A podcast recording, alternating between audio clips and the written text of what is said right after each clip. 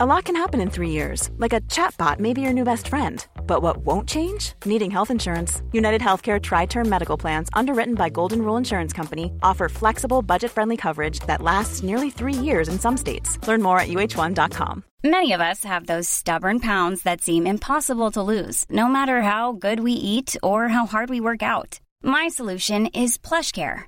PlushCare is a leading telehealth provider with doctors who are there for you day and night to partner with you in your weight loss journey. They can prescribe FDA-approved weight loss medications like Wegovy and Zepbound for those who qualify. Plus, they accept most insurance plans. To get started, visit plushcare.com slash weight loss. That's plushcare.com slash weight loss. Hello and welcome to Off the Beaten Track podcast. I'm your host, I'm Stu Whiffin. It's another week, therefore it's another episode. Today's episode, let me tell you, when I set this podcast up, one of the guests that I really wanted to have on um, was James, James Allan of Glasvegas. And for some reason, it just never happened. We were speaking after I had Alan McGee on. I think I reached out, and at the time, the band, I can't think what was going on with the band, but it, it, couldn't happen then. And then uh, the other week, I heard a, Glasvegas track on one of my playlists, and I was like, oh, I need to reach back out. Like, I'd love to chat to, to James. And within like, you know, an, an hour, management got back and said, yeah, let's do it. And that was literally maybe four days ago. And then, yeah, super quick turnaround and, and got to sit and, and talk to James for longer than a lot of the usual episodes. This goes for about 90 minutes. And trust me when I say James chooses some incredible records and it's just a lovely chat, and uh, and yeah, I was absolutely thrilled to to get the opportunity to talk records with him. Um, looking forward to live shows in 2022. Um, uh, I guess if you're down this neck of the woods, and by that I mean uh, where where my accent's from, then uh, playing the garage in London, um, definitely going to be at that show. Um, yeah, well, before we get on with the chat, a few thank yous. So, uh, thanks to the, the, the, team at Glasvegas for helping put this together uh, so quickly.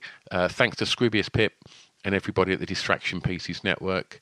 Thank you to 76 for producing the audio uh, of this podcast.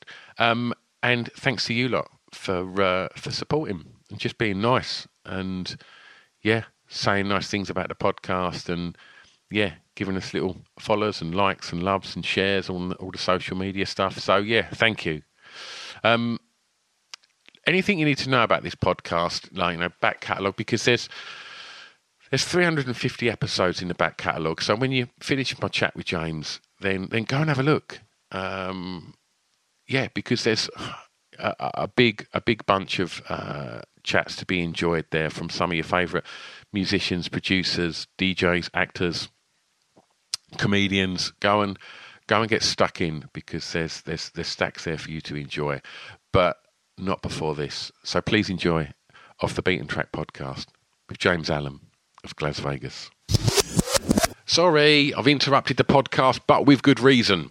Hotel Chocolat are our sponsors. You know that now because I tell you about it every episode. But they've been super kind now. And you may have heard me talking about the products from the cacao bar and there's gins, cream liqueurs, all sorts of wonderful chocolatey goodies.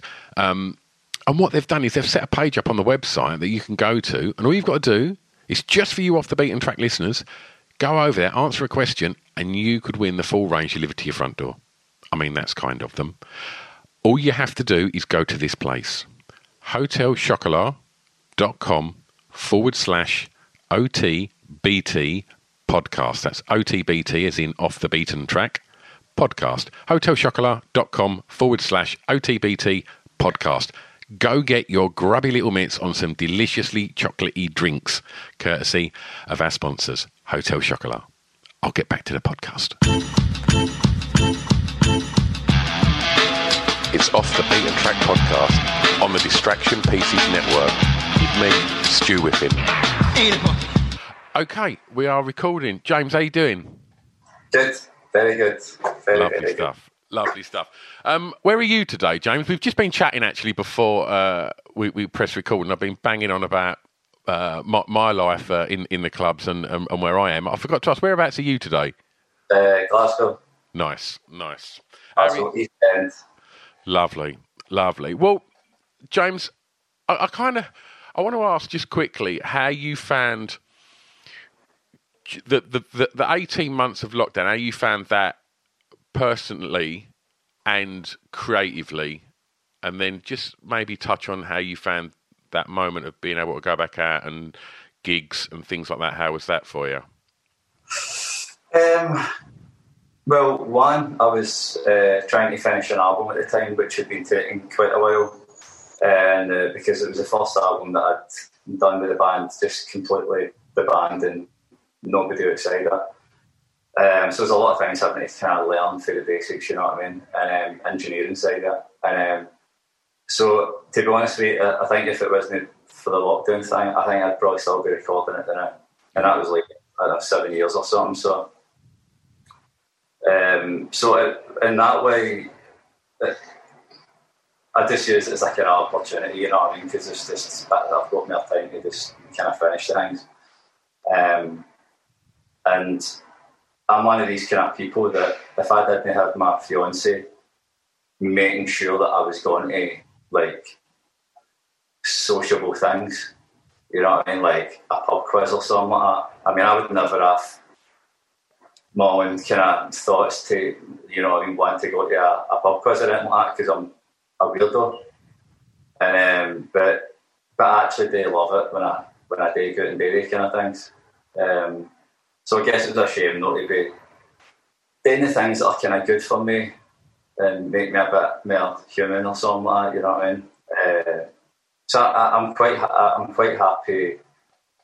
I'm quite happy to stay in my own thing. Really, anyhow, I've never um, I've never really been that kind of guy that's on it. You know what I mean? It's like um, getting like meeting up for lunch and all that, and and yeah. being part of that. I've never been like that really, or I've never really enjoyed going to like clubs or anything like that. Um, so, um, but then I guess when when you've everything took away from you, but like there's a lot of things that you're just like shit. Yeah. I, I actually really need this now. You know what I mean? You just just human nature, I guess. You just appreciate it. You know what I mean? Some of the things you maybe just take for granted a bit. Yeah. Um, it was really interesting seeing um, after we sort of managed to sort of reopen my venue, seeing two years worth of kids that had turned 18 that had never been to a, a nightclub and and seeing these kids like that are like 18 19 coming into a nightclub for the first time and hearing like some of their favorite records you know loud in a, an environment with with you know hundreds of other people it was so really special to see. It was just like these have never experienced this. This is like normally you turn eighteen, you go to a club, but they'd not had that for two years, and to see it like after all the sort of delayed. You know, the, because of what happened, them finally getting into a, a, club. They didn't know half the records I were playing, but they didn't give a shit. It was just like this is loud music with like you know loads of people in this kind of crazy, dirty, smelly environment, and it was just glorious to see. It really was. I think that that's.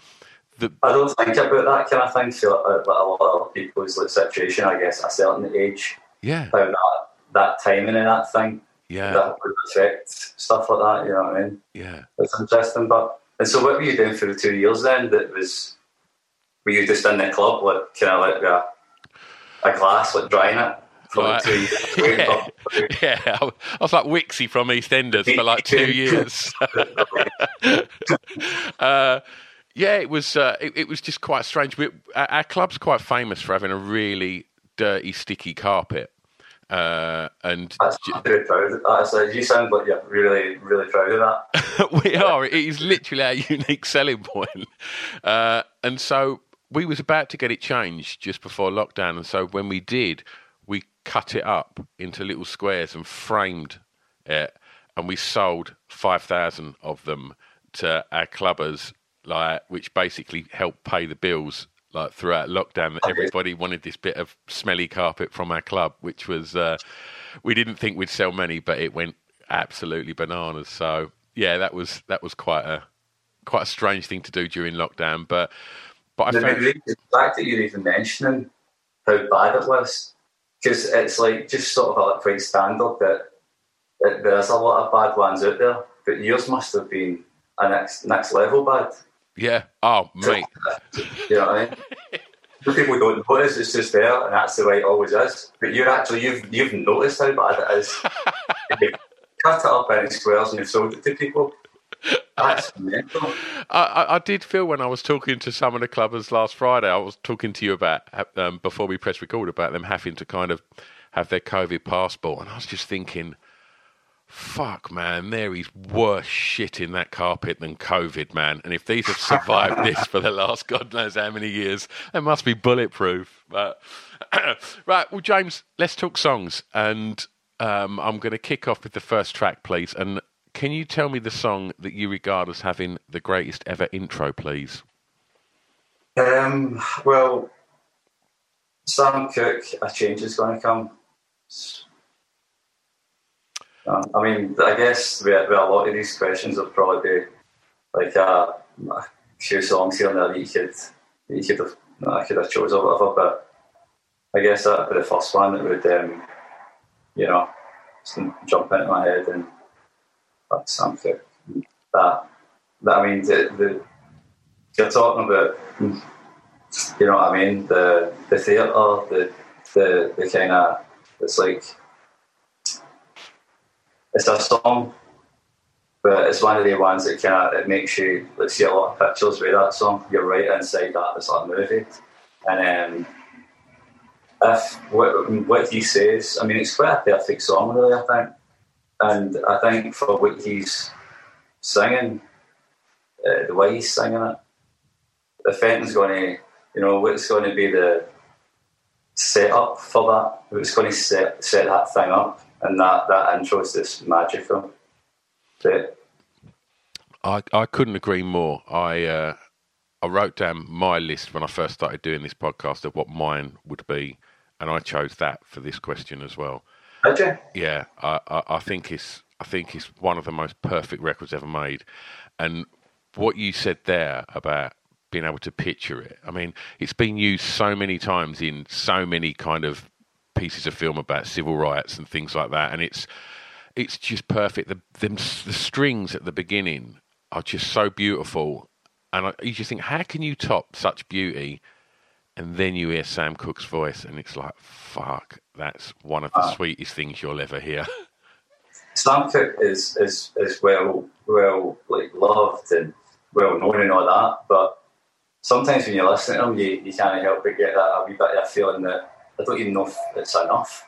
yeah, Like it should even it should probably be spoke about more even. yeah. You know, it's- sometimes it's like that with certain artists, and you're especially when you maybe go back and listen to them again, you're reminded of how um, how powerful it is. And you get sitting listening to him, and then you're like, he's going to be the best, you know. And then I guess you could maybe play a Bob Dylan record, and then you'll just you'll go to that and think that you'll just change your mind, and Dylan's the best, you know, Lennon or something. But I mean, that's there was another. I mean, I think when the band first started, I remember me and Rab, my cousin, would um, we just be discovering a lot of songs all the time, different different bands and all that. Like you know, for that time, maybe like the fifties and stuff. And um, and you know, we we we kind of like you know like shit a lot of Sam Cooke things came back forward and um, that he's got. I mean, there's some some songs that aren't really that well known, and they're just they're really heavy. You know what I mean?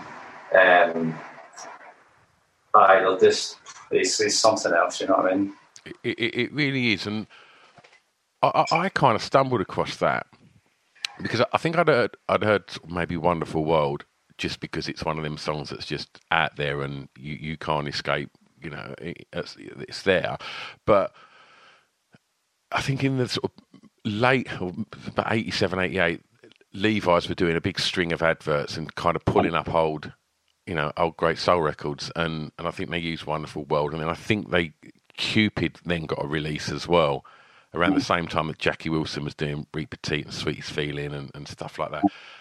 And I remember um, just asking my folks for a Sam Cooke record, and I got it for Christmas, bizarrely, and it was called The Man and His Music. It's deleted now. It's a double album.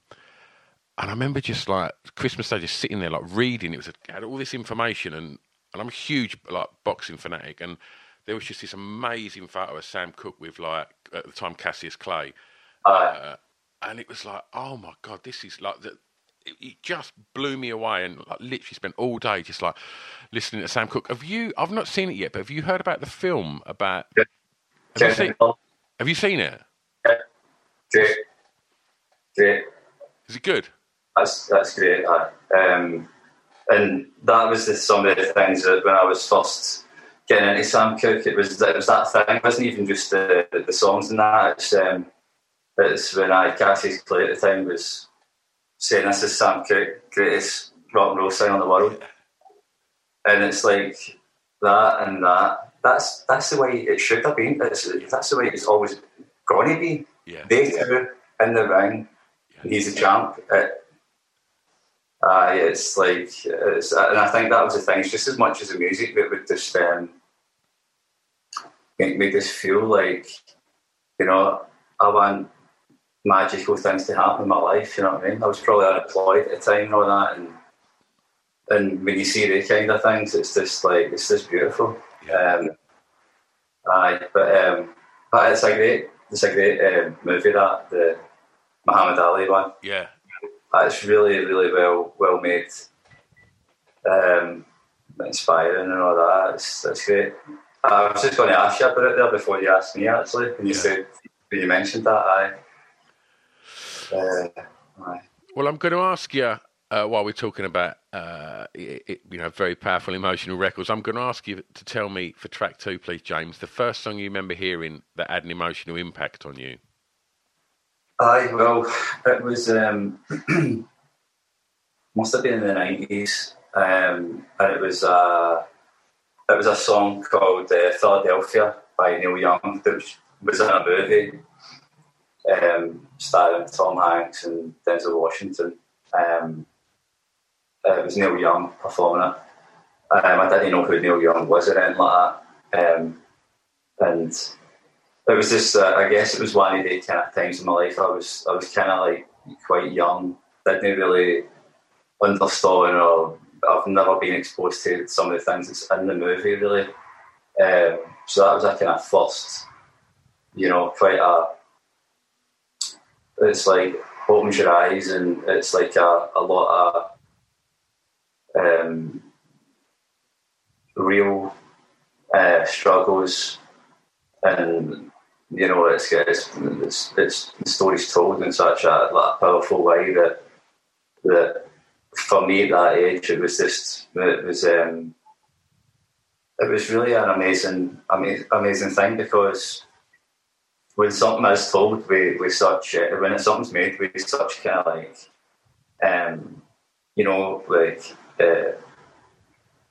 like, a master's made something and it, it's, it's no like clumsy it's not so then when there's people like me that don't really know anything and they're going to be like educating you you know and I remember when I was started the movie it was like it was weird because it was during the day it was at the Forge Cinema in Parkhead and there was hardly anybody there it was me and my sister and when I walked in it was just like I was always like trying to annoy her and like throw sweeties and I was making a lot of noise with my opening the sweets and all that and Denise was like, shut up, James, shut up. And I, I thought, oh, this is great. So I wasn't interested in the film, you know what I mean? It's Philadelphia, it's this. Like, um, and then half half an hour passes by and the sweets just stop. Yeah. You know what I mean? And then that's it. And, every, and the world looks different. You know, when you walk when I walked out, the world looked different. And I think that probably sometimes when I'm thinking about these things, like you know, when you're like sort of looking back on this, this first songs like that, that uh, made you feel anything, anything like uh, emotional or whatever. That you know, it's it sort of makes sense as to why you know, like maybe I would write some of the things that I would write myself. You know. What was the emotion that you got from hearing that? Um, empathy, and it was, you know, whether it's a stranger, whether it's somebody who's related to you by blood or whatever, you know, I guess that you're, you just feel your heart sore, you know what I mean? Because just because you care about people, you know, whether it's strangers or whatever. I, I love people, and that's what films like has made me realise. You know what I mean? Um, whether it's somebody I'm walking by the street or whatever. Um, I know that I couldn't deny that, like saying that. You know what I mean? I know that that's true. Um, I, but it was just. I think the thing is, it's like you know, you're you're already sort of your heart's, heart's breaking and you're hanging by a thread here. And and Neil Young comes in then at the end with a bazooka, you know what I mean? Yeah. And uh, it's funny, I mean, like, you know, with, with a medium like um, movies, film, when that when that moment happens, when that when that look happens, and when that when that melody hits, or the, the song hits at that point, and the angle's just right, it's such it's so powerful, man. You know what I mean? Um, which has probably been a lot of us. I've been exposed to music that I, I never really knew who the artist was and stuff. Um, you know, like a lot of music growing up, really. You know, I didn't really listen to music to maybe I was a wee bit older. Was there music on at home growing up though? I I just sort of hated it. Um, I just I really I always just thought I, I just don't like music and and I think it was just like I'm really quite in a lot of ways I'm quite um, got a touch with um, you know it takes me quite a while to understand that the way that I would receive the music and you know feel like the first times I hear the music I would listen to it in a certain way but just assume that I was the way that I think that's just the, the way the rest of the world does Yeah. as well so I wouldn't think anything of it uh, because I would be um, like this, where it would just be like in a supermarket or whatever. But I would listen to the song and start to like kind of take it apart and and and thought, you know what I mean, like and separate it and and all the different chords, how they would move to one to the next would would almost be like a a shape or a picture or a thing. And and it was only until I was older then that I realised that not everybody, I'm sure not everybody listens to that the same way. Um, and here's me, I thought I hated music, you know what I mean? That shows you how stupid I am. Um, but, uh, but I, so that, that song, but there, there was there was music growing up in the house, and um, it'd be my sister would be playing things, Madonna, um, Kate Bush, uh, Bob Marley. My would, and it wasn't always cool people like that. My sister played. It was. Um, Denise will kill me for saying this, but I remember our first single was an artist called Sinitta, So Macho. Do you know what, do you want know how it goes? For anybody that doesn't know how it goes, it goes, So macho, so macho, he's gotta be big and strong, enough to turn me on. And by the way, that's a bit of a weird lyric, that as well, because she was about, probably about 10 years old or something Yeah. Going repeating this. Um, so there was things like that as well. Um, my my stepdad, my stepfather, uh, is a massive Doors fan, massive Doors fan. Um, and I used to always just say that's rubbish. That's rubbish.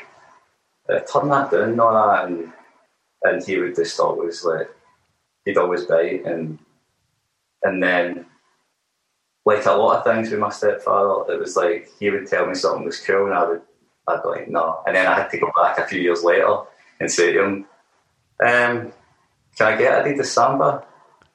Uh, I quite like the doors now, and I, so I just had to go back my tail. So now I just try and listen to him when he's telling me something's good. Because uh, I love the Doors. Yeah. It's, um, it's impossible to be a cool dad, though. It's I have tried to influence my daughters with, with, with music, and it doesn't matter how cool I think it is. I'm their dad. I'm not cool. That you know, it, they've got to find it themselves. You know.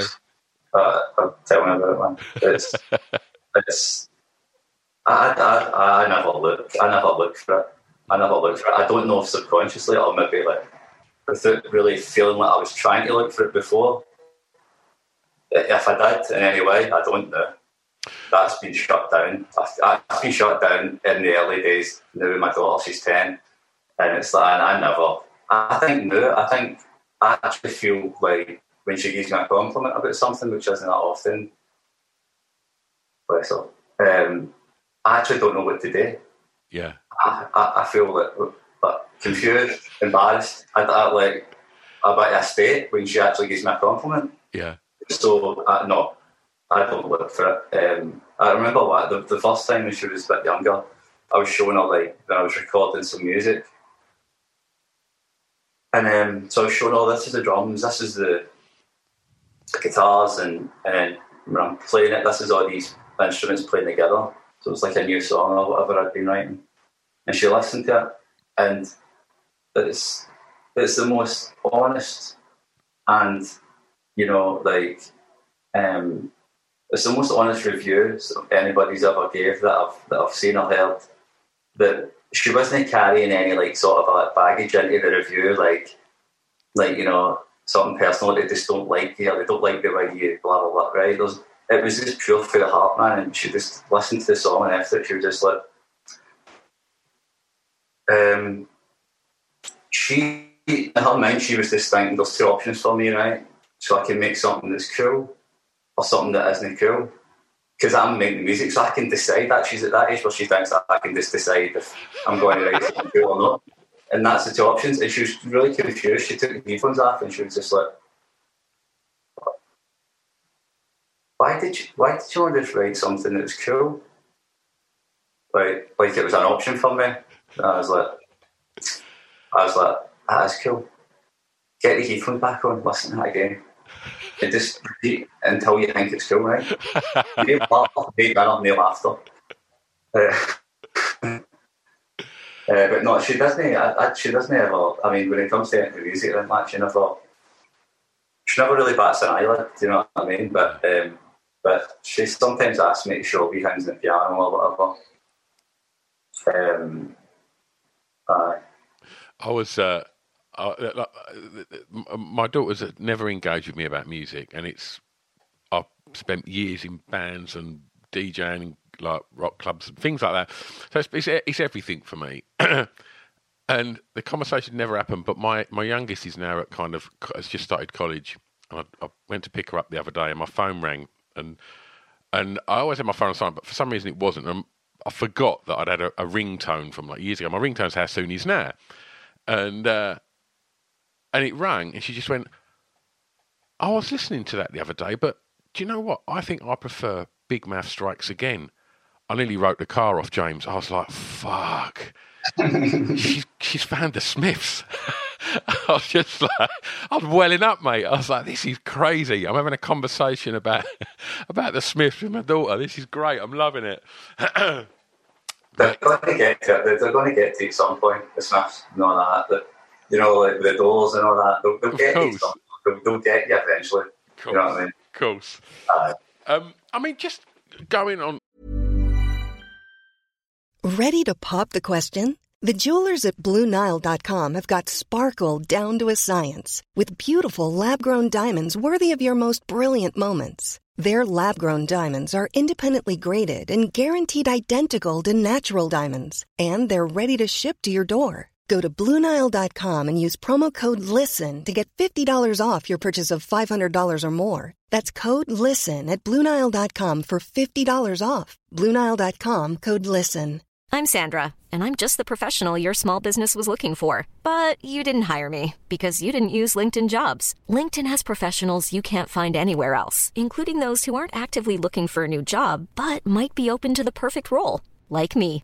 In a given month, over 70% of LinkedIn users don't visit other leading job sites. So if you're not looking on LinkedIn, you'll miss out on great candidates like Sandra. Start hiring professionals like a professional. Post your free job on linkedin.com/people today.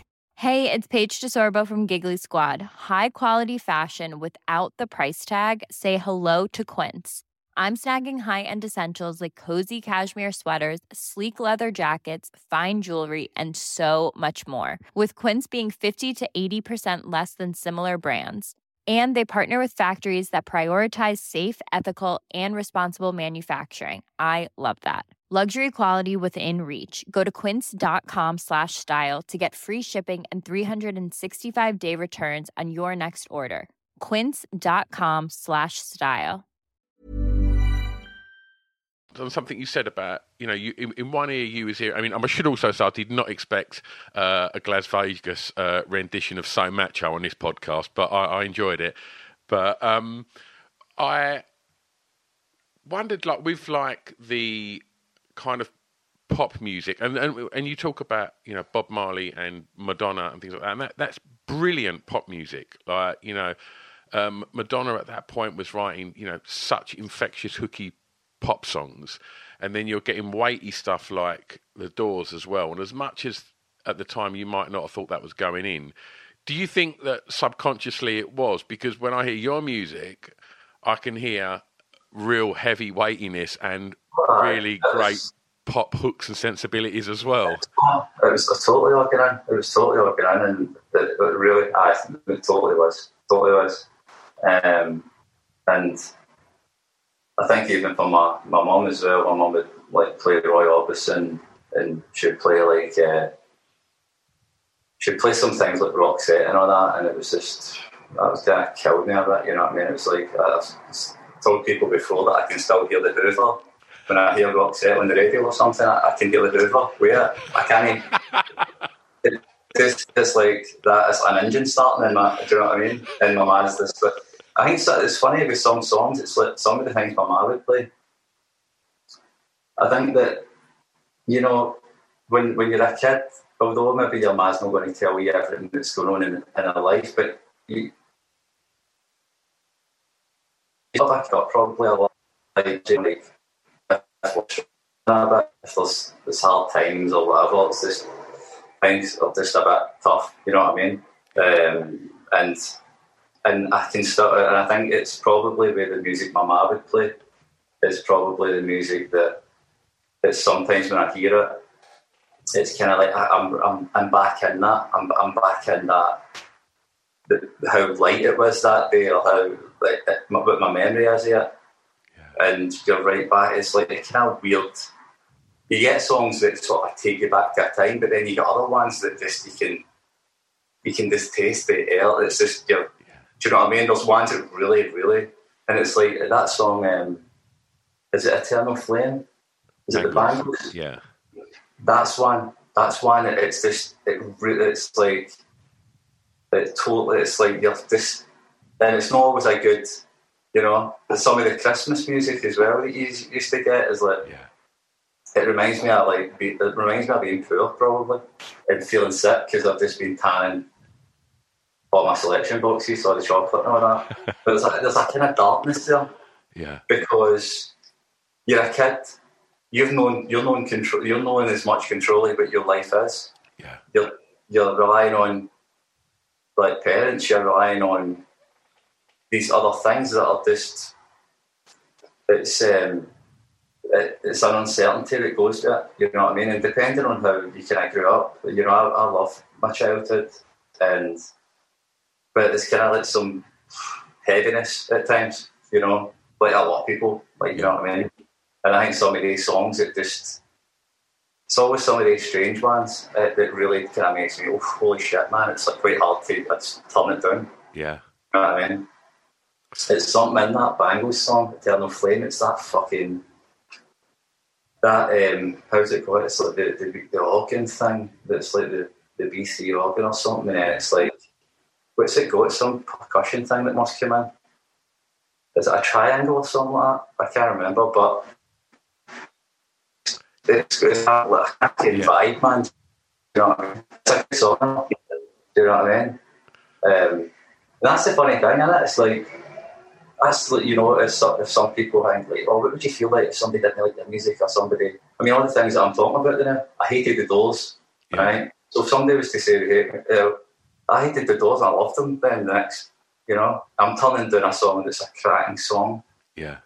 not because of, do you know what I mean? You, when you when you kind of know all the things about the, the way you've been in the past, it's just like it's all right. You know what I mean? If anybody would like a, a song, that's amazing. And then if they don't like it tomorrow, that's that's all that's cool as well. That's all right. You know what I mean? Um, because it's, people have got a weird sort of a way that they, you know what I mean. Even if they would uh, disregard the song, it's it can be for a lot of different reasons, man. You know what I mean? It reminds them of something that they don't want to be reminded of, or whatever. You know. Uh, Well, let's stay in the formative years, and I'll I'll ask you for track three, James, to tell me the song that reminds you of your time at school, please.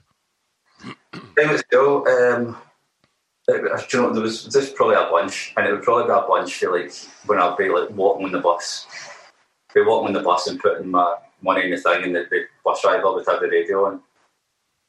And there was things like I remember one song that stuck in my mind was um, Depeche Mode. I didn't know it was Depeche Mode at the time. To me, they just sounded like every other band. Like it was like it could have been any other band for that time. You know what I mean? But obviously they don't. You know what I mean? I was daft. And um, but it was um, enjoy the silence. Um, What a record. Oh, man. I I was thinking, oh, that's like that stuck in my mind. That that that song. Of course, it's fucking stuck in your mind. When I look back, it's like because it's fucking. It's almost per- it's probably perfect. Yeah. But it's like talking about Sam Cooke and all that. It's like, I mean, it's a different thing, but I mean, still, you know, it's kind of perfect as well. You know what I mean? In, in every way. Yeah. You know? They're, uh, they're they're they're my hometown band. They're uh, they're from where I'm from. They they were the residents in my club. Like so, they started off and like our resident band was Depeche Mode back way back in the early '80s. So yeah, we're fiercely proud of them round this way. That's when they and it's like when they first started, it was like proper like pop band and all that, and the, the way that they, they looked and all that, wasn't it? it, it was so it just got darker and darker and darker and uh, oh yeah what a band and and I, I- I think massively underrated like they're still you know selling out these huge arenas all around the world and it's like when people talk about big British bands no one mentions Depeche Mode and it's like They, don't need them to mention them. You know, you know, because just, I, I went to see them. My pal was supporting them. My, my pal was in the uh, band, the, the Raveonettes. Um, and it, he was playing a gig with them in, in Stockholm, and me and my fiance were staying at the time. Um, and that was the first time I'd seen them playing. Yeah, I think. Um, the some band, I think he's one. I would say that I don't know. If, I don't know about how underrated they are. Maybe, maybe they are because they're that good. Um, but I think him, um, the songwriter. I think the songwriter um, could be spoken about a lot now because he's one of the best British songwriters of all time. I think. You know, and, one, of- one of the best. and I If think I think like he writes kind of obviously about what's going on for him, but it's how them songs aren't written by Dave Gahan, yet he sings them with such fucking conviction.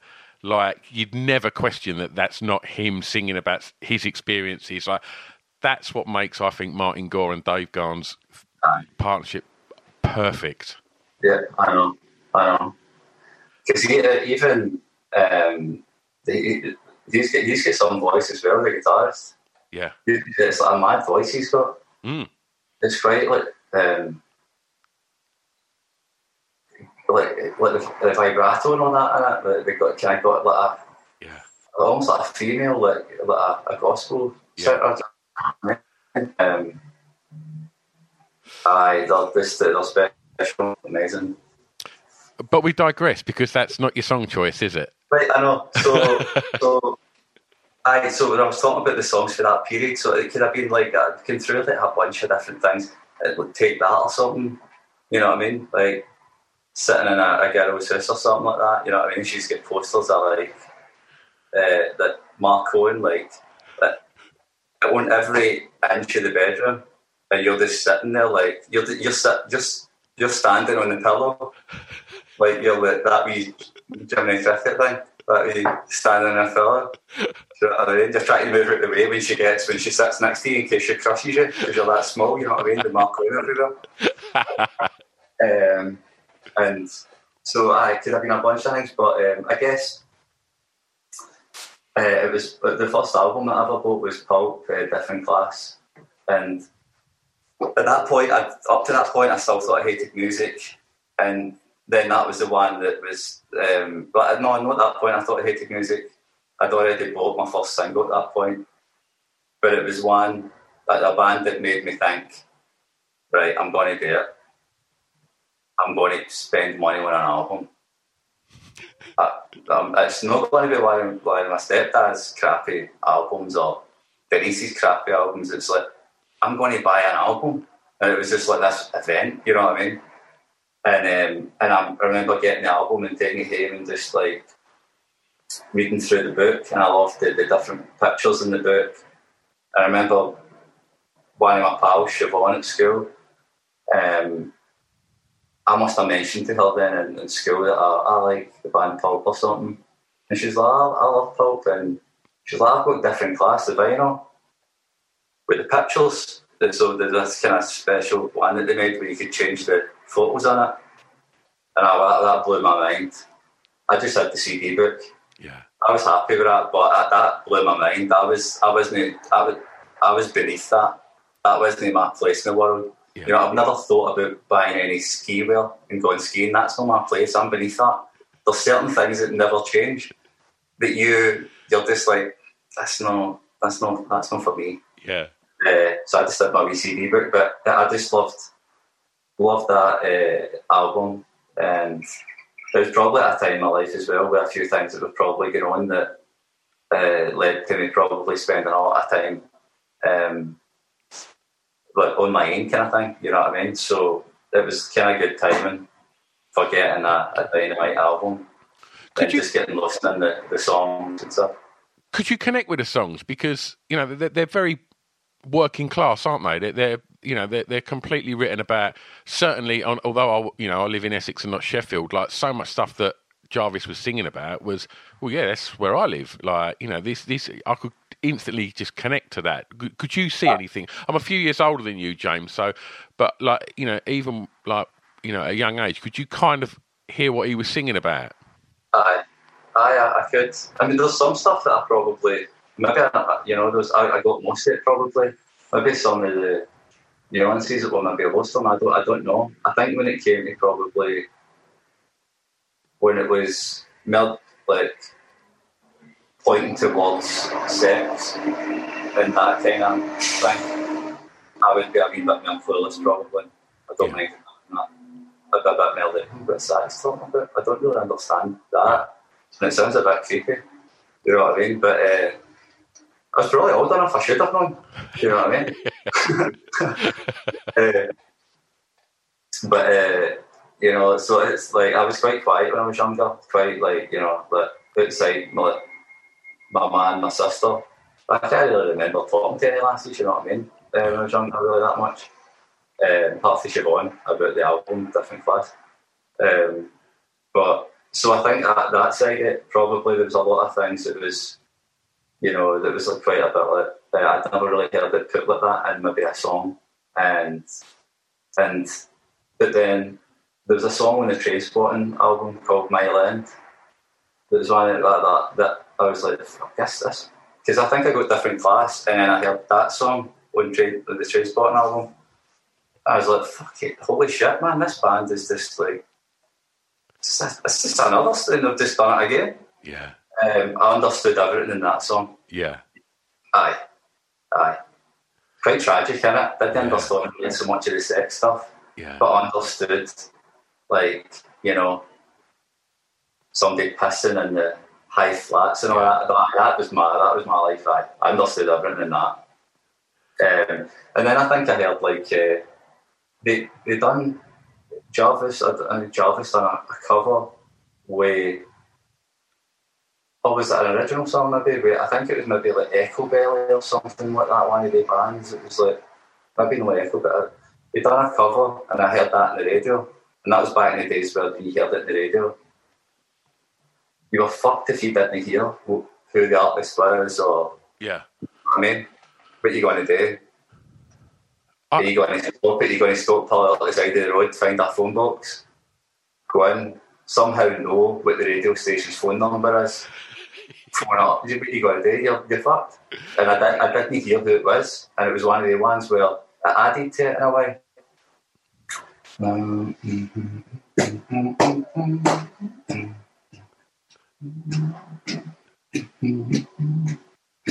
It's like him singing with a female and they're singing about how much they hate each other. Have you, have you, have you ever heard this? I'm trying to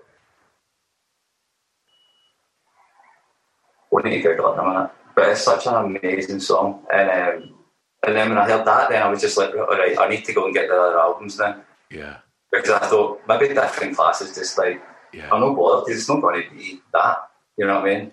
But then Mile End and then that other one, I was like, oh shit, man, I, I better go and get all the other albums. And I, and I did. I got all the, I, I didn't get the first one though. I didn't. They did one really a lot. Like yeah, like yeah. I, I, I didn't have that much money to take a chance on it. I didn't have that much. You know what I mean? It was a chance. I was taking a chance, and I, I just I was never rich enough. I think. Uh, I, I think he's one of the, you know, certainly throughout the nineties was probably my my favourite pop star, favourite frontman. I thought he was incredible, Jarvis Cocker. Mm. He was like, he just wasn't like anybody else. And he, yeah, I, I thought he was incredible. And I think, again, like, just wrote some. I, I, I love it when people write really infectious, hooky pop songs, but the subject matter's bleak. Like mm. I really like when they sort of play off against each other, and and I, I think I've, I've, heard it a million times and played it a million times in the clubs, but I think Common People is one of the greatest pop songs ever made.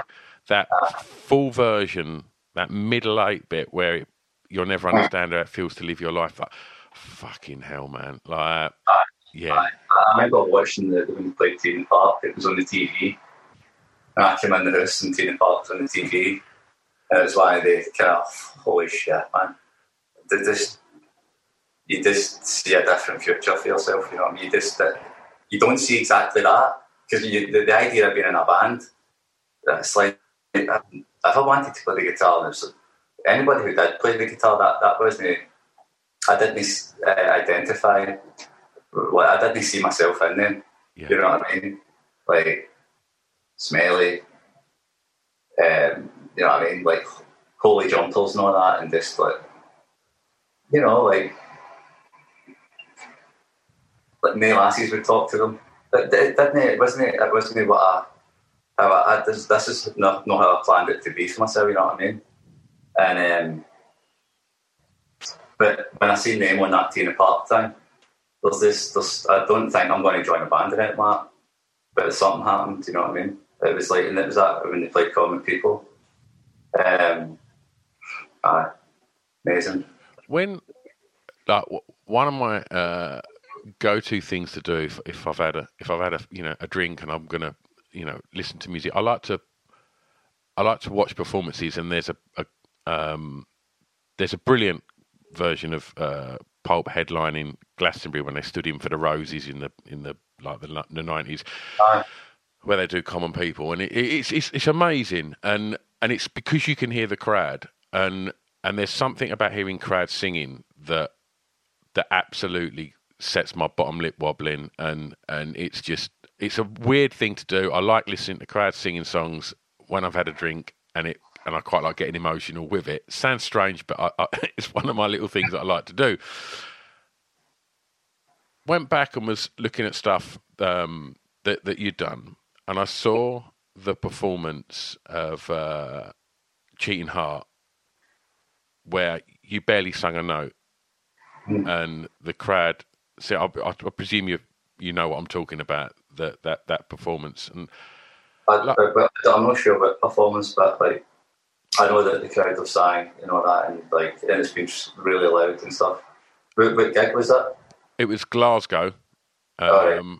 and uh, yeah, and you, you, literally, it, it's it's incredible, and I just want to ask you how that feels when something that you may have written on that guitar that's sitting behind you now, like in your bedroom, finds its way into the universe, and then at some point you're standing there and there's fucking, you know, crowds of people screaming your work back at you. How does that feel?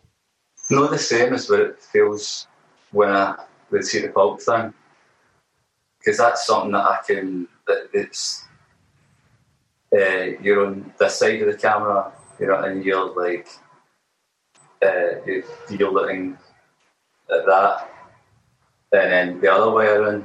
It's it's different. It's um, it's a difference between maybe going to a boxing match and fighting in a boxing match that's that's that's what it would if I could sort of I see how different that is. Yeah. You know what I mean? Um, being in a boxing, uh, being a fight in a boxing ring isn't the same as being at a boxing match. You know what I mean? And, and because there's probably different things. It's like um, I think surprise is probably one. If but that that's you're not really and a, a part of you is um,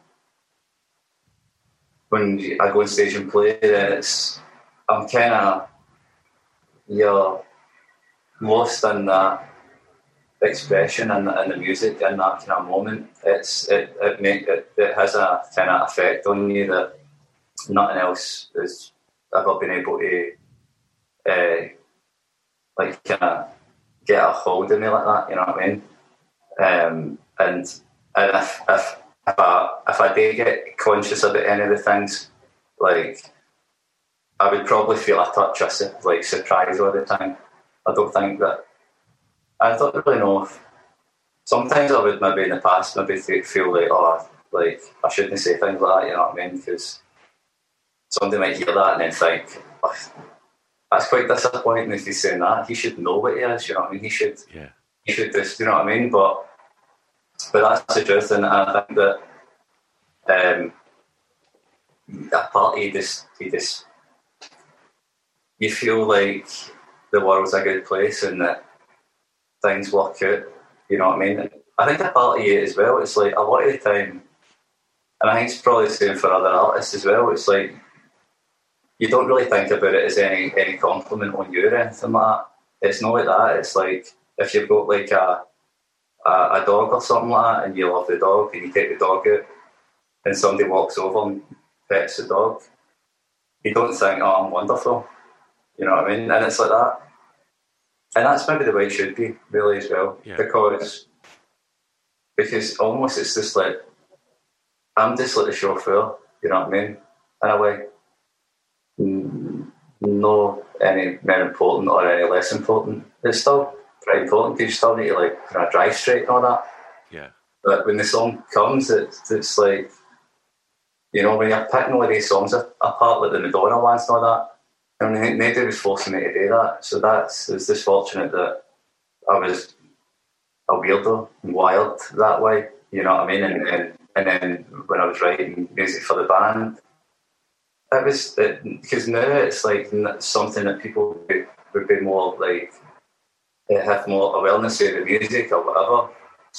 But you know, like most things that maybe are, are a bit like, you know, um, a bit different. It- It's probably not always going to be quite an exotic uh, time for you because you know if you're unemployed, you're mid twenties, you're singing songs in Glaswegian about a social worker or something. Now it's like when people like, oh, it's an obvious thing, it's a good song or whatever. That's the way people would look at it. But but like a lot of things, when you, if you were really to go back to that time and look at you know how it was, it, but it's it's not as obvious, I don't think, and it's not as um, clear as to what's going to happen with that. It's because it's like it's different, or you know, it's harder to um, by surprise, surprise is something that I feel, and it, it's, it's amazing. It's fucking amazing. You know what I mean? It's amazing when you come off and it's like, I remember like my ma was at a gig in Milan and she's up in like some balcony thing and this, you know, oh, the, the crowd was so loud, you know what I mean? And I looked up at her and I'm just like, you know, that, that's that. Yeah. That's that. You know, she looks at me, she just, she's always totally like, you know, you know what I mean? This when I was a lot younger and all that, and and but there's something when that happens, it's a different thing. There's, it's always the, the belief in the love and all that, but when that happens, there's there's something that's been like it's like a something that's been added on you that, that can never be. I'll never never going to go back in time and change what happened there. That's it. It's done. You know what I mean? And I think I can tell that they're all the, all the kind of things that just that makes me feel amazing. You know what I mean? But you don't. I never think um, anything about like you know myself. Oh, it's wonderful what I've done in it, my accident like that. Um, aye. What was the first record? Even when we're on a budget, we still deserve nice things. Quince is a place to scoop up stunning high-end goods for fifty to eighty percent less than similar brands. They have buttery soft cashmere sweaters starting at fifty dollars, luxurious Italian leather bags, and so much more. Plus, Quince only works with factories that use safe, ethical, and responsible manufacturing. Get the high-end goods you'll love without the high price tag with Quince. Go to quince.com/style for free shipping and 365-day returns. Planning for your next trip? Elevate your travel style with Quince. Quince has all the jet-setting essentials you'll want for your next getaway, like European linen, premium luggage options, buttery soft Italian leather bags, and so much more. And is all priced at 50 to 80% less than similar brands. Plus, Quince only works with factories that use safe and ethical manufacturing practices. Pack your bags with high-quality essentials you'll be wearing for vacations to come with Quince. Go to quince.com/pack for free shipping and 365-day returns. You remember buying from a record store, James?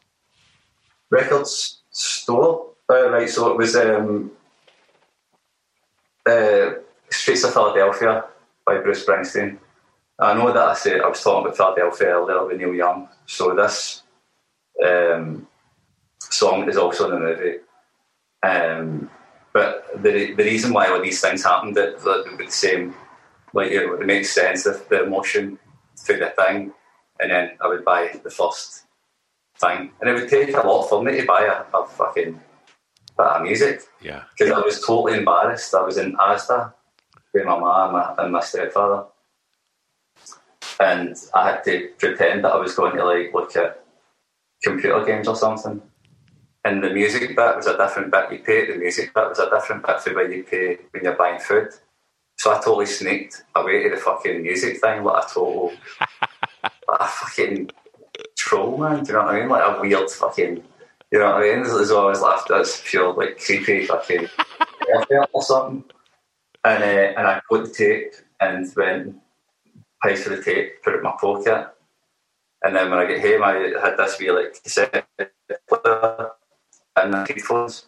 And I would, there was a, the bit, call it the middle eight in the song for anybody maybe would know it. And it's a bit where you get the verse and the chorus, verse and chorus or whatever, and then you have a wee different bit in the song before it would maybe go to the end chorus. And the middle eight in that song, I would just rewind and play, and rewind and play with you know maybe the headphones that you got, it's like a metal bit and it's like wee sponge kind of bits there. You know what I mean? They're just pure like, like, like pure fucking, you know what I mean? Pure tight to my head. I'm just uh, like rewind, play. I, I, have probably done it about at least 50 times or something. And I just thought that's what everybody, you know. But it was the, what he was singing, the words he was singing, the way he sang it. Uh, the instruments that were playing, the synth, the way the drums sounded, everything, the, everything together. It was, it was a perfect bit. It was like a perfect moment, you know what I mean, in a song. And, you know, it was this a magical. So uh, maybe that's one as well. That when I think back to it, with the with what he was singing, uh, the thing is, when, when I first started the band, me and my cousin we were like, do you want to play bass? Or, aye, a guy in my class plays bass. So we just turned up at his house. That's our bass player now. And, uh, you know, we've been to an Oasis gig or something like that. Um, then I just thought, why, why don't I, I'll, I'll probably write, they're, they're not going to write songs, I'll just write them. They didn't want to sing either, so I sang. But, and I was just thinking, oh, like, I'd seen Oasis playing. You know what I mean? And it'll probably be like, I'll, just, I'll write something with Live Forever or something like that, or like cigarettes and alcohol or something. And somehow I ended up with like the songs that it's funny how you think you're getting into something like and it turns out that it's it was meant to be, but it was completely not the way that you would uh, thought it would have went. I guess everybody in their lives has probably got different stories like that. You know what I mean? Um, which is pretty. I mean, it's pretty brilliant. You know what I mean? But it's but when I, when I listen to it's that Springsteen song, um, maybe it actually isn't as weird that, that maybe I would write the, the songs and the, the words that I did. Um, because that was the kind of the beginnings of really getting into music and and there's there's something that I can I can understand that a bit more than probably what I can some of the other things I liked when I was a bit older, like Oasis and stuff like that. You know what I mean? Um, but it's funny because it's like the different bands, different artists, different movies, different painters that they don't always have the same like um, effect on you and, and have the same, you know, make you feel the same, like that you don't feel inspired to do the exact same. But you can, there's a different energy or a different feeling you'll get off it that you maybe get for Oasis that, that you would maybe get through the other artists that I was talking about. It's a different energy or something you would get for it. You know what I mean? Um, so I guess the draw, it was all really important, and I, I would always owe, owe that. Um, I would, I would, I think I would owe it for me to uh, like like write the best songs I can and and be as like write the songs that is completely natural that, that's coming to me and no try and fuck with that and no try and think about any other weird or about I want somebody to like the song so maybe I shouldn't make it like this. Yeah you it to all the people that, that, that made you feel like you can't fuck with that, you know what I mean? And if nobody ever hears your music, nobody ever buys your music, tough shit. That's no. If anybody does, it's a bonus, but when you're getting into this, they're under the assumption that nobody's ever going to fucking hear that, hear that you exist, you know what I mean? It's. And you still better be like everything you've got, and that's it, and no look for nothing, you know what I mean?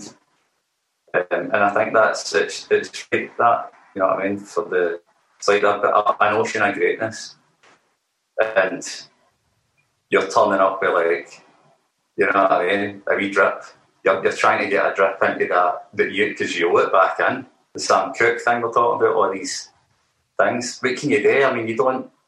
Nobody knows how it's going to work out when they're maybe going to be starting any job or any music or anything. Um, but I think that when something's moved you like that, that the point isn't it to be number one or to be well known or for the audience to all sing. That's not the main point is. It's the point is it's just I mean you were talking about you were uh, you, you were in bands and stuff like that as well.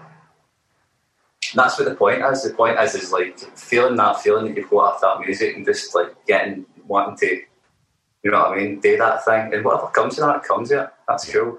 You know what I mean? Um, but you think about sometimes you see like you know something it could be Andy Warhol, it could be Marlon Brando or something like that, and it's all that same thing as well. Because you get a different energy off, off all these things, you know what I mean, and inspiration, you know what I mean. Uh, but I saw um, Streets of Philadelphia. Um, uh, so the lyrics to that of uh, it's like that thing with it's like Sam Cooke. It's like yeah, it's a movie. It's I know it's a movie, but that is it's when he's.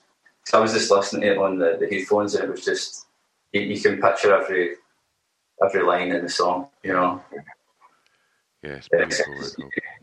It says, uh, it says things like black and whispery like the rain. So black and whispery like the rain. I've never heard that before. What does that mean? Oh, I fucking know what it means. I don't know what it means. I've never heard it, but I do know what it means. You know, he's something else. That guy, he's something else. Um, okay, track five, the song that soundtracks your year's clubbing. Okay, right. So it was it was never really any kind of like proper like you know clubs and stuff like that. I would normally I'd normally be hanging about near the like you know the closest fire exit in the shadows or something like that, waiting till it. You know what I mean? Just that total. Uh, I always remember my sister saying like through the loud music we were in Benidorm, James, if you don't dance, no, no girl's ever going to speak to you. I remember like that. I like feel bit. I looked down my feet, what I mean, big long laces and all that, like pure nerd. And I was just like, I, I can't. Felt like I was going to get a nosebleed on a dance floor. I, I, I can't. I was too shy. Um, so I, I never like, you know what I mean, I never it in clubs and stuff. But when me, Rob and Paul started the band and hanging out and all that, we like to go and get a pint. So there was a club night in Glasgow that had started during the week, and it was uh, they would play like the Smiths and Happy Mondays and different things like that. And so we were like that. That's that's you know we can we can like kind of handle that. You know what I mean? Like being in that in that noise. You know what I mean? And, and when we went in, I remember this guy um, uh, was singing. It was like this really kind of like mad, like meathead guy. Like you know, pure skinhead. He was built like a brick shit house man. You know what I mean? He was like scary looking guy, and he just was on dance floor and he just turned around and he was singing. Shyness is nice. Shyness will stop you from doing all the things in life you want to or like or something like that. I mean, he was singing shyness is shyness is nice. Like he was singing it like a punk. You know, he looked like a, a proper fucking hard punk, you know what I mean? And I was just thinking, holy shit, man, that's fucking weird. What he's singing. Yeah. It's like, he's like terrifying looking. And he's singing Shyness is nice. Um, but and I was just like, holy shit. And I thought, fuck, man, that's some band. Yeah. That's some fucking band. I mean, that's, that's, fuck, what would just happened there, man, between that, that guy, Morrissey, and Johnny Marr that made that song, and then that guy's like fucking, you know, it's weird. Then it's had that effect on him to be like that. You know what I mean? So it's like he'll sing things like that, and I think that's a special band. You know what I mean? Yeah. So that that was probably the, the, the biggest memory I've got. I like being in a club and yeah. hearing the music. You know what I mean? It's weird because I guess people would talk about the hacienda or the a thing when the, you know what I mean that they started coming up with pilot and it has to end up back or something but it'll, it'll, be the thing that changes but for me and my like my my kind of gloomy uh, life that that's my standout moment in a club it's not some magical euphoric kind of like you know. I'll tell you, James, you you you you you're uh, you're in good company, mate. I've done 350 of these uh, podcasts, and I reckon of all the musicians that I've spoken to, I reckon 80% were like, "No, I'm not. Never was really a clubber." Like, and you know, they said, "Oh, I'd go to my local indie night." And stuff like that. But there wasn't many people. When I set this up, I thought there would be lots of people saying, "Oh, I went to Ibiza in the summer of blah blah blah," and this absolutely changed my whole mindset. And and it isn't. I, I think uh, so many, you know, musicians have kind of echoed a little bit of what you've said of just you know, kind of like awkward and you know, shy, and would kind of just be in the club because their pals were there and yeah, you, are in good company. Uh, there, there, there wasn't. We've had a few that have obviously that, that were of an age where they got to experience like the hacienda and and you know the the, the big outdoor acid ass parties and things like that. But yeah, most most people have lent towards that kind of yeah, finding your local indie night and kind of then sort of finding your your tribe really, finding your, your gang of mates that all sort of like the same music as you, and uh, and but then at that point, said most people were starting to kind of write songs and, and, and were being in bands and, and stuff like that. So, yeah, you're not alone, mate. Aye. Aye, I just, there's, there's something that I've kind of like um, never really kind of understood a lot, like um, how people can like dance and they really like, enjoy it and they really mean it. But the songs just come on, they've maybe never heard it before and they're still getting it everything they've got it, but they don't actually know what song, they don't know the song. I'm just kind of confused at how can they. It's it's no it's not the world that's got a problem. I know it's me. You know what I mean? It's just that I can't compute how that how that works. Then, do you know what I mean? Like, but um, no, I've always been like that. My sister was always like she was always the one that would just be like kind of like right in there, and I would always be the one hiding kind of behind her. Or the hiding behind my mom, something like that. You know what I mean?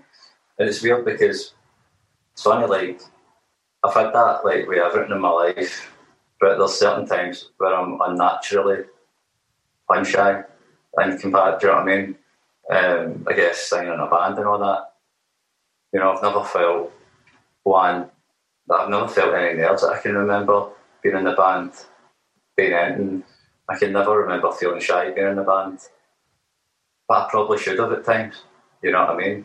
Uh, I should have probably have been there, like, you know, like kind of on it and like I'd be nervous or something before a big gig and all that. And I never, I was kind of like a serial killer, man. It was just like no, no emotion like that, you know what I mean? And um, so it's weird that with certain things, you're just like, you can feel, I can feel quite shy about certain things. And then there's other things like, you know, everything during the day feels like kind of a bit, you know, maybe normal life stuff, you know what I mean? But talking to people blah, blah, blah, you know, that. And then you, you get the gig at night and then you walk on stage and there's a, lot of people there, and that's when you feel like you can get a rest, and that's when you're getting into your living room. And that's a bit weird because you think oh, the other things really, looking at it on paper, that would be like, that'd be the easy stuff. And if you were shy, then that'd be the stuff then you would be like, you know, worried about kind of thing because there's got to be a lot of people there. Um, was it was it the same when you played football? Was was you like comfortable, or was you confident, like, or would you worry about that? With the ball, with, with, when the ball was there, if it was like, you know, in the dressing room or it was before you meet up and all that kind of thing, I would always feel really, really shy. I mean, even the last team that was the, uh, that released me, they were like, right, we want to get rid of you, bring in somebody else kind of thing. And I was like, my first thought was, know that I was getting sacked. It was just like. I don't want to go to another team because I don't know anybody who's there. That was my first, like, it would take me kind of like a while depending on depending on who people were like, it, it yeah. taking a while to get to know them. You know what I mean? I'm quite like that anyhow. I'm still like that in some ways, but it take me a couple of years before I really kind of know somebody or whatever. But um, but then, but then I guess when when I was actually playing in the Block Empties, um, I, I didn't feel like I felt like maybe the word is confident. I guess I felt confident, and I felt um, I don't really I need to but I don't need to try and work out how to do this or what to do. All I need to do is just let myself go, kind of thing. And that was the same with music and same with football. I guess for the better or the worse, if somebody would enjoy it, I would enjoy it. But but I know that from from, from my position, um, I'm, I'm, I'm glad that it is like that because I think that a lot of different bands and different artists have got a, a much different sort of uh, anxiety about probably the songs, the lyrics, the you know where they're at, the performing, and there's various in that weird way. I'm quite, um, I'm, I feel quite lucky because I've not got any of that that thing, but I understand what it is they're talking about, and I'm just glad that I don't. Yeah. You know what I mean? So I think a lot of these things could uh, alter your the experience being in a band completely. You know what I mean? Yeah. So I'm going to take you home uh, for track six uh, and ask you for a favourite song from an artist from your home county, please. Well, I was thinking about a lot of uh, like you know bands that maybe were Scottish and stuff, and and then it's no the song, they're good songs and all that. I think sometimes when it's like maybe songs that you've grew up with for your country, you know, like they're good songs and stuff like that, but um, but maybe it's just I've not really viewed them as a kind of like thing that I would say, that's my favourite. There's not really many that I could and that's what I was thinking about. The first person, I think any artist, like the like Scottish, whether it's like you know movie director, painter, rock and roll singer, it's always Billy Connolly that is the first. Um, the first person that I'll always kind of like, oh, Billy Connolly, no matter just when I think about greatest, like kind of Scottish anything, you know what I mean? Um, and uh, I was lucky enough to to meet Billy about when was that about seven years ago now, I think. Um, and a song with him that nobody's ever heard. Um, I don't even think I've really told that many people. Obviously, my pa, I'm pals his daughter now after that, you know I mean? We've been pals ever since when, when I met Billy. Um, but um, he's just. It's, it's quite mad to think that that guy there's still there's still legends like that that are walking this earth, man. Like that, you know what I mean? It's like that's normally the ones that are the the special ones that like feel it. You know what I mean? It's like I can I don't know. Charles Dickens or something like that, something that's feel like way back and it's just it's like a legend, it's just a myth kind of so it's, he's he's still walking this earth man and that fucking it's crazy man. And he's um uh, it's a guy that I've always kind of just just hard not to completely love, you know what I mean? And then and then I guess after meeting him and stuff like that, um, well, kind of blows you away even more the way he is. He's just really kind really genius. You know what I mean? A kind, it was better. It was, was better than a kind genius. Do you know what I mean? Yeah. yeah. If you could be anything, but that's probably it. That. Yeah. Aye. Um, so I would say I would say favourite song, Scottish song. If it wasn't for Wellies Billy Connolly. Perfect. Perfect. James, I'm going to ask you to play Tastemaker for the last track uh, and introduce something to uh, to the listeners of this podcast that you think they may not have heard. Um, so for track seven, it's a song that many people may not know that you would like them to hear. Um, well, I was um, I was thinking about um, a band called Mew. Now I'm sure that a lot of people will have heard their music. Um, but I, I was I was thinking of I'll, I'll mention them because they're great, a great band. Um, and I don't really know how to pronounce one of the words here. So I know how to pronounce cartoons and how do you pronounce that word? And I don't even know what it means. You've gone for uh, oh, uh, macrame? Cartoons and macrame? I was going to say that. I was going to say, I should have said that. I thought if I say it and it's like something completely different, aye, I should have took the gamble. But so what's that? Do you know what that means? I, I don't. No. Um, I'm so glad you chose Mew. I, I was really lucky. I'm a, I'm a, I'm a fan. Uh, and I managed to get Jonas on the podcast about three months ago. and uh, and uh, and yeah, he's he's he's he's lovely and um, fucking hell, what a voice, man! Aye, aye. His, his personality as his voice. It's different. Different. I, I got to know him because the, the producer on our first album had produced Mew, and he was saying, "Oh, um, I would like Mew," and I'd never heard their music and stuff like that. So they, they, they, they was playing a gig in Glasgow, and I, and I said to Rich Costey, I was like, eh, "Tell Jonas I'll take him out for a beer." After the gig or whatever, so I went down and met up with him after the gig and I ended up some mad party. And if you know Jonas, it's just like I, You know what I mean? It's like it was good on him for like he's a good sport about it. You know what I mean? But uh, but he was ended, he ended up in a place that he probably. You know what I mean? That kind of like mad place. He, he's probably not in that often, to be honest. You know what I mean? Yeah, he's a he's a a brilliant guy, brilliant guy, and he's one of the ones that's kind of like it's one of the ones where he's different and he's he's uh, he's really good. Yeah. He's, um, I went to see one one night. I was a few years ago, and me and my fiance were driving to Gothenburg, and it was her and her pal and her pal's boyfriend, and they were they were wanting to see Coldplay, and so I, went- I went along and all that, and, on the way there, we found out. She says, "Oh, Mew's supporting the night." I was like, "Oh, that's amazing! I'll get to see him. I've seen him for ages."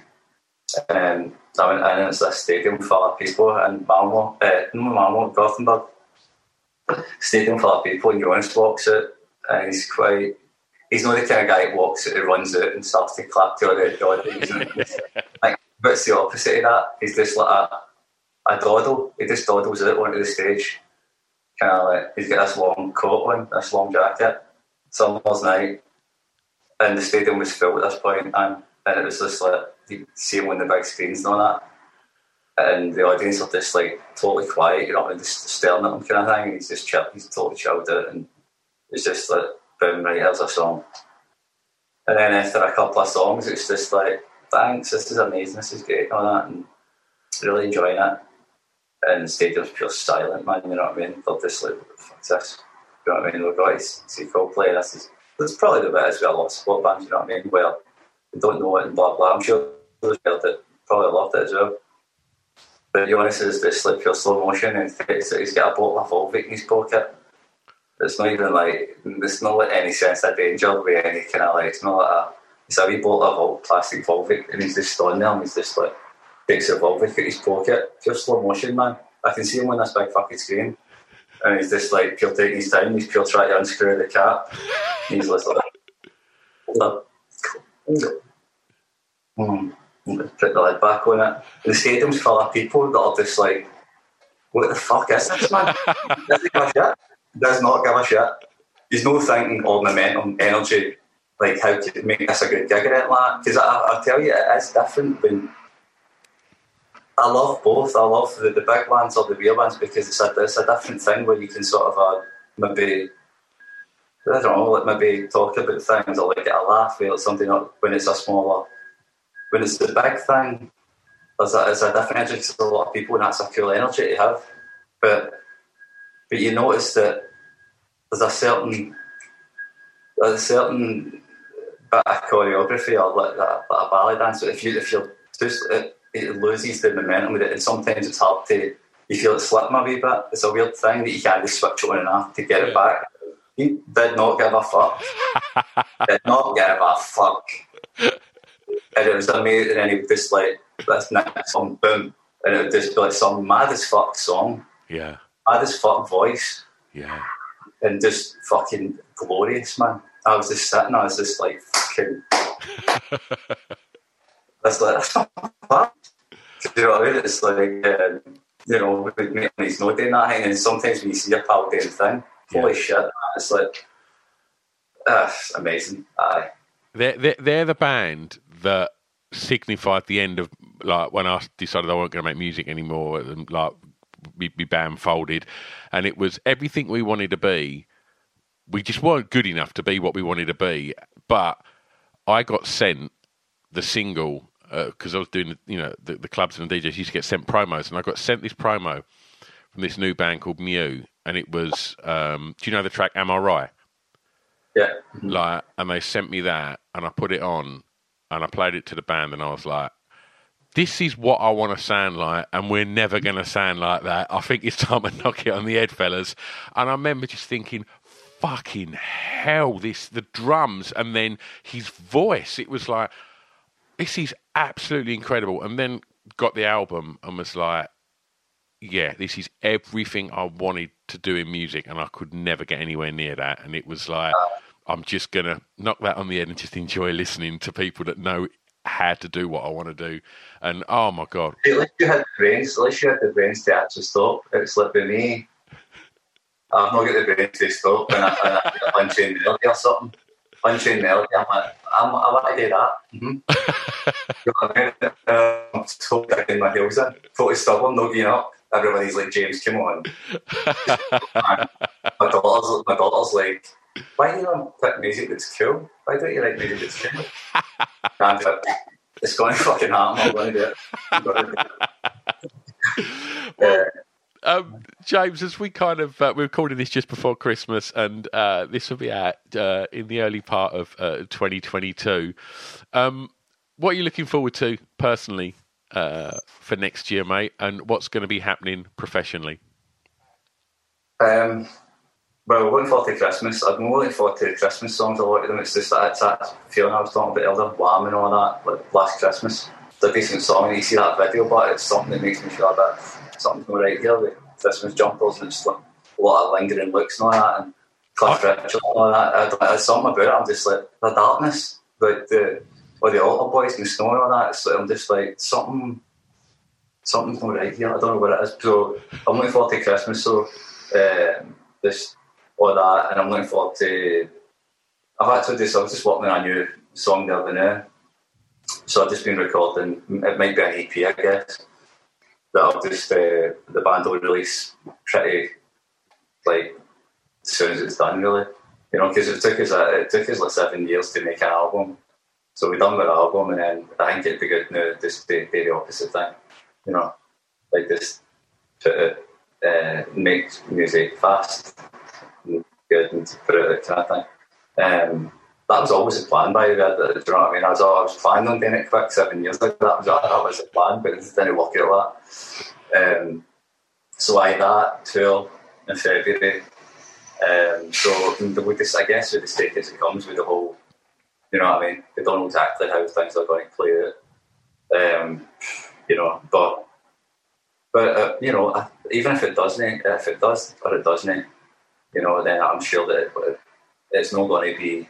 I think we've come through quite a lot of it now, haven't we? You know, if you even think back to the position we were in last year, you know, it was pretty shitty, man, wasn't it? You know what I mean? We only had that Christmas Day. I don't know what you said in England, but in, Scotland it was uh, just the Christmas Day that we had, you know, mm. um, and stuff. So at least uh, it's, things are me compared to that, it's a lot better.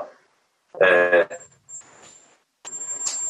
songs like the things I worked on with Billy Connolly and all that. I've got a bunch of things like that that I've done with other people as well, like ten years ago. So I'm hoping that you know, like when I finish this EP thing, and um, then it's like that. And I think there's a bunch of things that's actually um, that need that need to complete finished kind of thing, you know. Um, aye, so that's that's that. What about you? What you? What's your what's your plans? Uh, I'm hoping that I can keep my club open, uh, and uh, yeah, I just I, I, like lockdown has kind of shown me that this this thing called Zoom exists, where you can talk to people in their front rooms, which I really like, and uh, because to be honest, what kind of kept me sane throughout it was being able to talk as we're talking. I like I love talking about music, and and I've been really lucky that over the last you know 18 months, I've got to talk to music to the people whose music I really enjoy. And so, yeah, it's been really nice to be able to kind of connect with so many people like this and, and, and enthuse about things like Sam Cooke and, uh, and Depeche Mode. You know, that they're, they're, they're, the conversations I have with my friends, you know, when I'm down the pub. And it's, it's lovely that, you know, I can do this and, and throw it out into the, the podcast universe and, and, and people listen to it and seem to enjoy it. So yeah, I've been really enjoying doing mm. that and hopefully plenty more of that next year, mate. That's good. That's good, man. Well, I hope, uh, I hope everyone works out with the club and everything else. And did you get a new, did you get a new dirty mat now again? Or? Like, Sorry. Now, now, you sold you sold your the mattress thing, the mat. When we sold all the carpet. The, the, the carpet thing. Have you got a new one? Yeah, yeah, it's brand spanking new, but obviously we've had sort of three months of it being reopened, so it's. Uh, you don't like it being clean, don't you? Uh, it's, it doesn't feel right. it smells clean in there, which is really weird. You know, it just needs that kind of. that that sort of smell of I don't know. It used to be sort of cigarettes, but it's it's more kind of stale beer and teen spirit. That kind of you know that that kind of stench, which is uh, it's slowly coming back. So uh, yeah, honestly, you know, carpet, it's a good thing. Yeah, you sound so disappointed with it. No, no. James, it's been a proper joy, mate. Like I was so looking forward to having a chat with you about records, and and when I got your list, I just thought we're going to talk about great records, and I didn't in a million years think we'd be talking about Sam Cooke and, and Mew. So it's been an absolute delight. Thank you so much, uh, mate. Thanks so much, and uh, have a great Christmas on that. You too, buddy. There you go. Um, Oh, I loved that. Absolutely loved that.